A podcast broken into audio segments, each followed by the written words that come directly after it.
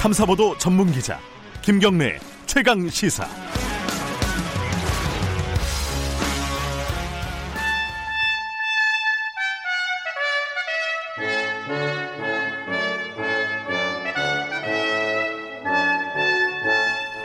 네, 매주 월요일 박지원 의원님과 함께하는 고품격 정치 토크. 박지원의 정치의 품격. 오늘도 민생당의 박지원 의원 나와 계십니다. 안녕하세요. 네, 오늘이 5.18 40주년. 네. 그 얘기부터 꺼내시는군요. 당연합니다. 어, 요번에 이제 5.18 분위기는 좀 많이 다르더라고요. 야당들도 한 목소리로 과거 진상규명해야 된다. 뭐 이런 얘기를 하고 있고. 그래서 조금 뭐 생각이 남다르실 것 같아요. 소희가 어떠세요? 그렇죠. 작년 39주년 때 제가 40주년은 똑같은 39년처럼 보내지 말자 음. 했는데 총선 결과 네. 통합민주당이 180석을 차지하니까 이제 국회 입법권이 다 보장되잖아요. 네. 그리고 때를 맞춰서 5.18 어, 사과를 한 주호영 예. 한국 통합당의 원내대표 예. 그 전에 청년 비대위에서 5.18과 세월호에 대해서 사과를 하고 찾아뵙자. 미래통합당이요. 예. 네, 그런 것들이 나오니까 상당히 분위기가 달라지고 있다. 음. 근데 이제 한 가지 어 사람들이 많이 얘기한 게 진상 규명 관련해 가지고요. 진상 규명 조사위가 이제 출범을 할 거 아닙니까, 그죠? 네, 그렇죠. 근데 거기 좀 조사권이나 이런 것들이 좀 신통찮다, 막 강제 수사- 조사권 이런 게 좀 필요한 거 아니냐? 당연히 그 네. 법을 제정을 할 때도 그러한 예. 지적이 나왔지만은 에, 당시 통합당 네, 그 한국당에서 원체 반대를 하기 때문에 네, 조사에 불응하면은 네, 강제 구인권 같은 것이 없어졌어요. 없어요. 네, 그렇기 때문에 이제 법안을 다시 음, 이, 개정을 해서 네, 강제 수사를 할 수 있는 강제 구인권 등을 부여해야 네. 제대로 된 고수, 조사가 되지 안 그러면은 어렵다 하는 것을 말씀드립니다. 굉장히 지금도 해결 안 된 규명하지 못한 진실들이 많이 있지만 은 많죠. 그 중에서 가장 큰 거는 사실 발포를 누가 명령했느냐 이거 아니에요, 그죠? 그렇죠. 최종 발표 명령자가 누구냐? 네, 우리 다 알고 있잖아요. 그래요. 전 잘 모르겠더라고요. 아니라 그래가지고. 예, 그러니까 본인이 예. 아니라 그러니까 예, 예. 그러한 진상조사위원회에서 물론 지금 재판도 받고 있지만은 네, 철저히 조사를 하면은 나오죠. 네. 근데 이제 지금은 불러서 만약에 여러 가지 근거들이 있어서 뭐 예컨대 전두환 씨를 부른다. 그러면 난 못 가겠다. 그러면 방법이 없다는 거죠. 방법이 없죠. 그죠? 어. 그러니까 강제 수사권, 강제 구인권을 주어야 영장을 발부해서 데려오죠. 네. 뭐 40주년 오늘 하루뿐만 아니라 이제 앞으로 이런 법안들 같은 것들도 어, 오늘만 하더라도 한국일보든가요? 에, 뭐 신문에서 그 회의에 예. 신군부의 그 전두환의 네, 직계 부하인 최모 장군이 네. 뭐 권총을 껴들고 어쩌고 했다 음, 하는 그런 것들이 나오기니까 음, 역사는 어차피 밝혀져요. 네, 그 전일 빌딩에 헬리콥터 사격 네. 거기를 제가 갔었거든요. 예. 작년에 현장 답사를 해보니까 참 음, 역사란 것이 무언가 밝혀지게 쓰여지는구나 음. 이렇게 봤습니다. 근데 어쨌든 요번에 40주년 때 이제 작년하고 제 가장 달라진 게 이제 미래통합당 쪽 어, 이제 주요 인사들이 망언이나 이런 부분에 대해서 사과를 했다는 거예요 공식적으로. 근데 이 부분은 뭐 어떻게 평가하십니까? 뭐 총선에 졌으니까 뭐 그러는 거 아니냐 좀 야박하게 생각하시는 분들도 있고 뭐 평가를 좀 해야 된다는 생각도 있으실 것 같은데 어떻게 보세요? 뭐 총선에 패배해서 예. 사회적 분위기가 달라진 것도 있지만은 네, 어떻게 됐든 진심으로 사과하고 네, 어, 그러한 것에 대해서 유감을 표명하면서 네, 앞으로 이 법안 이런 것에 적극 협력하겠다 네. 하면은 높이 평가해야죠. 음. 네. 근데 이제 미래통합당 얘기 이제 나왔으니까 계속 한, 마, 한 말씀만 더 여쭤보면은 어, 사실은 이제 연장선입니다. 이 5.18 망언에 대한 사과도 마찬가지고 보수 정치를 어떻게 그 재건할 건가 이거 토론회 같은 걸 막 하는데 저는 개인적으로 좀 좀 딱하더라고요. 왜냐면 진중권 전 교수가 나와가지고 뭐 통합당에는 뇌가 없다.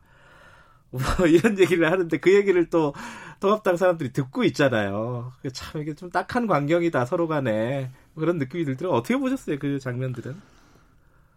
저는 통합당이 그래도 네, 어, 뇌가 없어도 내가 없어도 뇌가 있으려고 노력하는구나. 음, 사실 저희도 이렇게 보면은 선거에 참패를 했을 경우에는 네, 반대 진영의 에, 인사들을 초청해서 네, 그러한 토론회 같은 것을 합니다. 네, 그분들의 눈에 우리가 어떻게 비쳤는가. 음, 에, 아, 그래서 저는 그 그분들이 진중권 교수를 초청해서 네, 그러한 적나라한 얘기를 들을 수 있는 분위기가 됐구나. 음, 예, 그렇게 보았습니다. 고무적으로 보셨군요. 음, 그렇게 해서 느껴야죠. 음. 네. 느껴가지고 어, 보수 세력을 다시 이렇게 재건하고 어, 이렇게 추스려 나갈 수 있겠습니까? 지금 상황이 어떻게 그렇게 하려면 뭐가 더 필요하다고 보세요? 미래통합당 쪽에? 지금 우선 그 반성도 뼈저리게 하지 않고 네, 그 지도부에 에, 있는 있었던 사람들이 다시 자기 정치를 재개하면서 네, 뚜렷한 비전도 제시하지 못하는 걸 보면은 네. 뭐 거기서 거기겠구나. 음, 50보 100보 아닌가 그렇게 봅니다. 아직 좀 유보적이시네요. 음, 그렇죠. 지금 통합당의 변화가 뭐가 있습니까? 어? 음, 황교안 전 대표는 패배하고 사퇴하고 네, 다시 종로에서 꿈틀거리면서 재개를 하려고 하는 것은 뭐 정치인은 누구나 재개하려고 하죠. 네. 그렇지만은 너무 빠르지 않냐. 음, 또 실제로 거기에 대한 책임을 통감한 것이 한 달도 못 돼서 재개냐. 네. 그렇게 볼 때는 좀 빠르죠.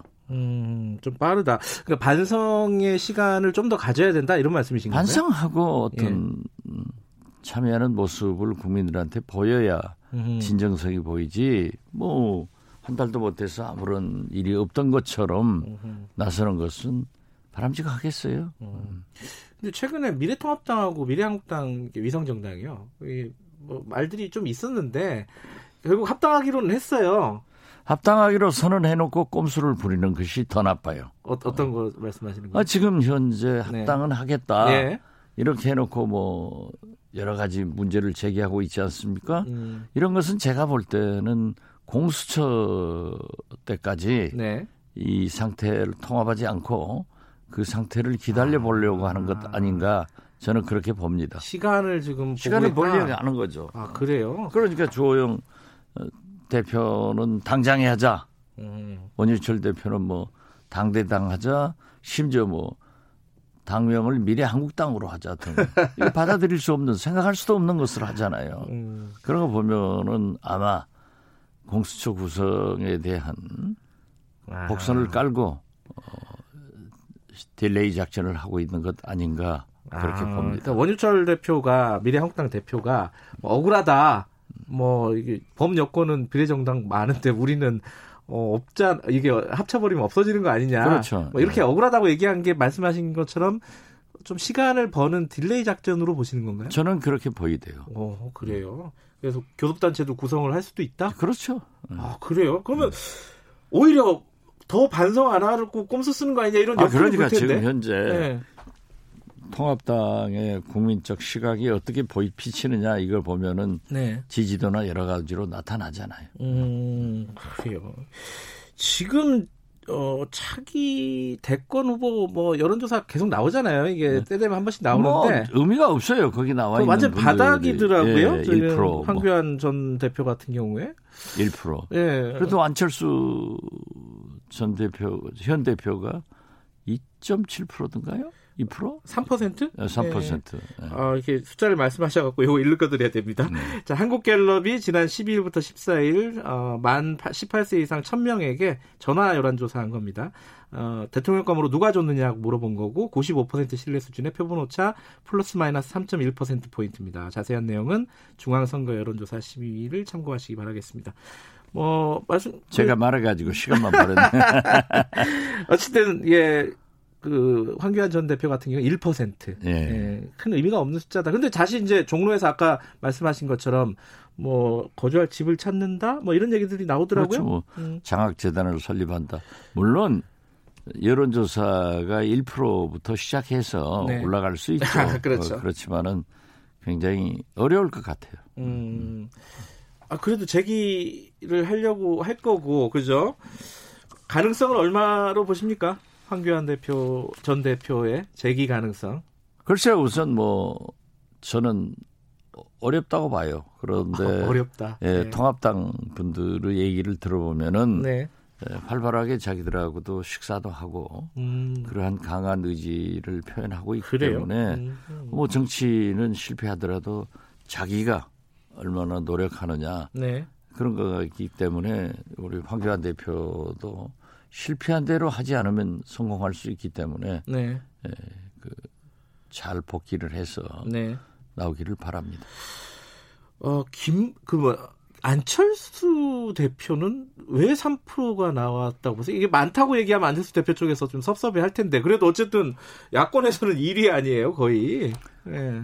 안철수 대표는 일단 그 21세기 네. 그 AI 시대의 지도자로서의 이미지는 가지고 있어요. 음, 어, 과거 국민의당 등에서 실패했지만은 네.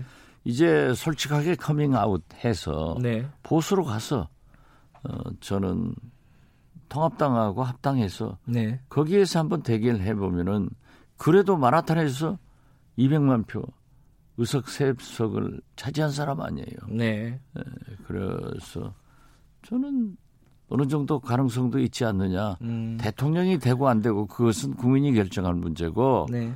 어, 보수에서 예. 대통령 후보의 지지는 상당히 받을 수 있는 음. 분이다 이렇게 생각합니다. 또 한 분이 요새 좀 궁금한 분이 김무성 의원이에요. 예. 뭐 여러 가지 존재감을 좀 보여주셨습니다. 뭐, 뭐 과거사법 같은 것들 합의를 이끌어내고 뭐 근데 지금 킹메이커 역할을 하는 거 아니냐 이런 관측들이 많던데 어떻게 보세요?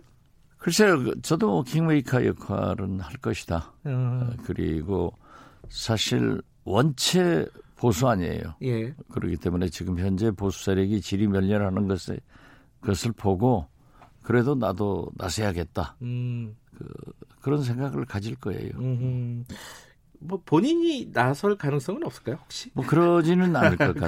그래요? 예. 메이커로서의 네. 역할만? 음, 알겠습니다. 그 지금 이낙연 대표가 아, 지금 총리 전 총리 같은 경우에는 당권에 나올지 안 나올지 말들이 좀 있더라고요. 어떻게 예측하세요 이 부분은? 이건 글쎄, 돗자리 저는- 한번 깔아드려야겠네요. 예. 저는 처음에는 나오리라고 봤어요. 예, 예, 그런데 지금 대권을 꿈꾼다고 하는 예, 김부겸 의원도 어, 당권 도전을 하지 않겠다. 음, 바로 대권으로 가겠다. 네, 여기에다 김두관 의원 이번에 의미 있었지 않습니까? 김포에서 네. 대통령 고향 양산으로 가서 이제 당선됐는데 그분도 어, 대권을 꿈꾸는 것으로 알고 있는데 네, 당권에 가지 않겠다 등등 보면은 원체 신중하신 분이라 네, 여러 가지 생각을 하고 있을 겁니다. 네. 네. 뭐딱 잘라서 말씀 안 해주시네요. 글쎄요, 저는 그래도 예, 어, 나가야 된다. 아 당권에. 예. 예. 알겠습니다. 근데 이 얘기는 길어지면은 좀 쉽지는 않지만은 그래도 짚고는 넘어가야 될 것 같아요. 정의기억 연대 위안부 피해자 할머니 네. 단체요. 어, 지금 논란이 처음에는 뭐 회계 오류, 회계 부정 뭐 이런 의혹과 공방이 있다가 지금 정치권으로 좀 넘어간 분위기예요. 이규민 당선인도 이제 이름이 나오기 시작하고 이거 어떻게 지금 어, 해결을 해야 될 문제라고 보십니까? 저도 뭐 각별한 사이는 아- 아니지만은 네, 어, 할머니나 네. 아. 윤미향 윤미향 대표요? 예. 유명 윤미향 당선인. 음, 뭐 당선인에 예. 대해서 그냥 좀 알고 있는데 네. 어떻게 됐든 30년간 네. 그러한 위안도 문제를 국내에서 끄집어내 가지고 네. 일본에 전 세계 이렇게 알린 것은 인정을 해야죠. 네. 그렇지만 할머니가 문제 제기를 했고 네. 그러한 의혹들이 나온다고 하면은 네. 행안부에서도 또 국세청에서도 네. 다시 하라고 했고 했으면은 저는 투명하게 조사를 받을 건 받고 네. 공개를 해야 된다. 네. 에, 그렇게 생각합니다. 이게 이대로 덮을 수는 없을 거예요. 네. 그 다른 방송사 인터뷰에서 박 의원님이 말씀하신 것도 들었는데 최근에 이제 한명숙 전 총리 사건이 또 불거졌습니다. 그건 제가 취재한 부분이기도 한데 네. 사실 근데 그걸 취재하면서 박 의원님 이름이 계속 나왔어요. 비슷한 케이스다 한명숙 전 총리랑. 네.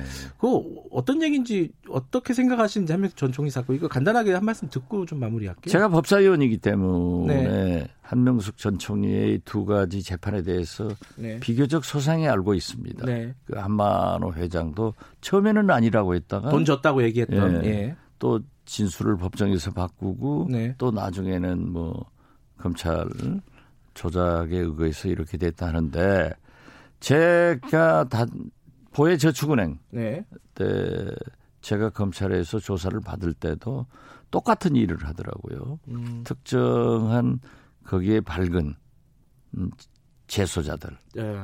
이 사람들을 데려다가 아주 그림을 그리게 해요. 검찰이 이 검찰이 예, 예. 그래, 짜 맞춰라 예. 그렇게 맞춰가지고 해라 예. 이렇게 하니까 거기서 짜 맞췄지만은 이제 그 법정에서 예. 여러 사람이 관계가 되니까 저도 무죄가 됐었습니다. 네. 그래서 저는 한명숙 전 총리도 네.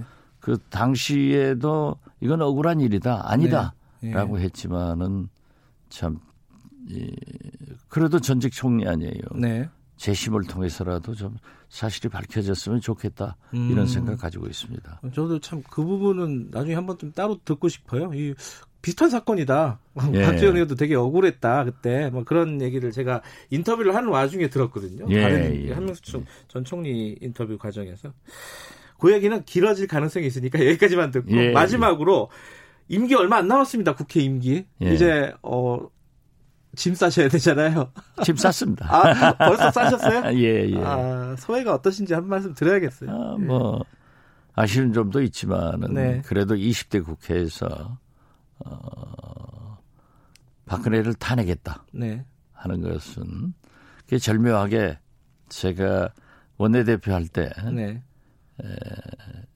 12월 2일로 하느냐 네. 12월 11일로 하느냐 그때 많이 싸우면서 모함도 받았지만은 결국 제가 선택한 12월 11일 날 네. 에, 표결을 해서 박근혜를 탄핵시키고 음. 그 촛불혁명을 더 불타게해서 음.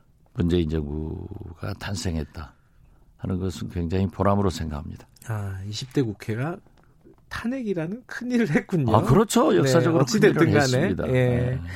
알겠습니다. 어, 물론 뭐 여러 가지로 그 국회가 생산적이지 못하고 네. 어, 제가 국회의원 몇 번 해봤지만은 최악의 국회라는 것도 인정은 합니다. 음. 알겠습니다. 어, 그동안 국회에서 고생하셨고 우리도 저희들은 계속 뵙는 거죠? 그렇죠? 아. 불안해서 한번 여쭤봤습니다. 오늘 여기까지 드릴게요. 고맙습니다. 네 감사합니다. 정치의 품격 박지원 의원님이었습니다.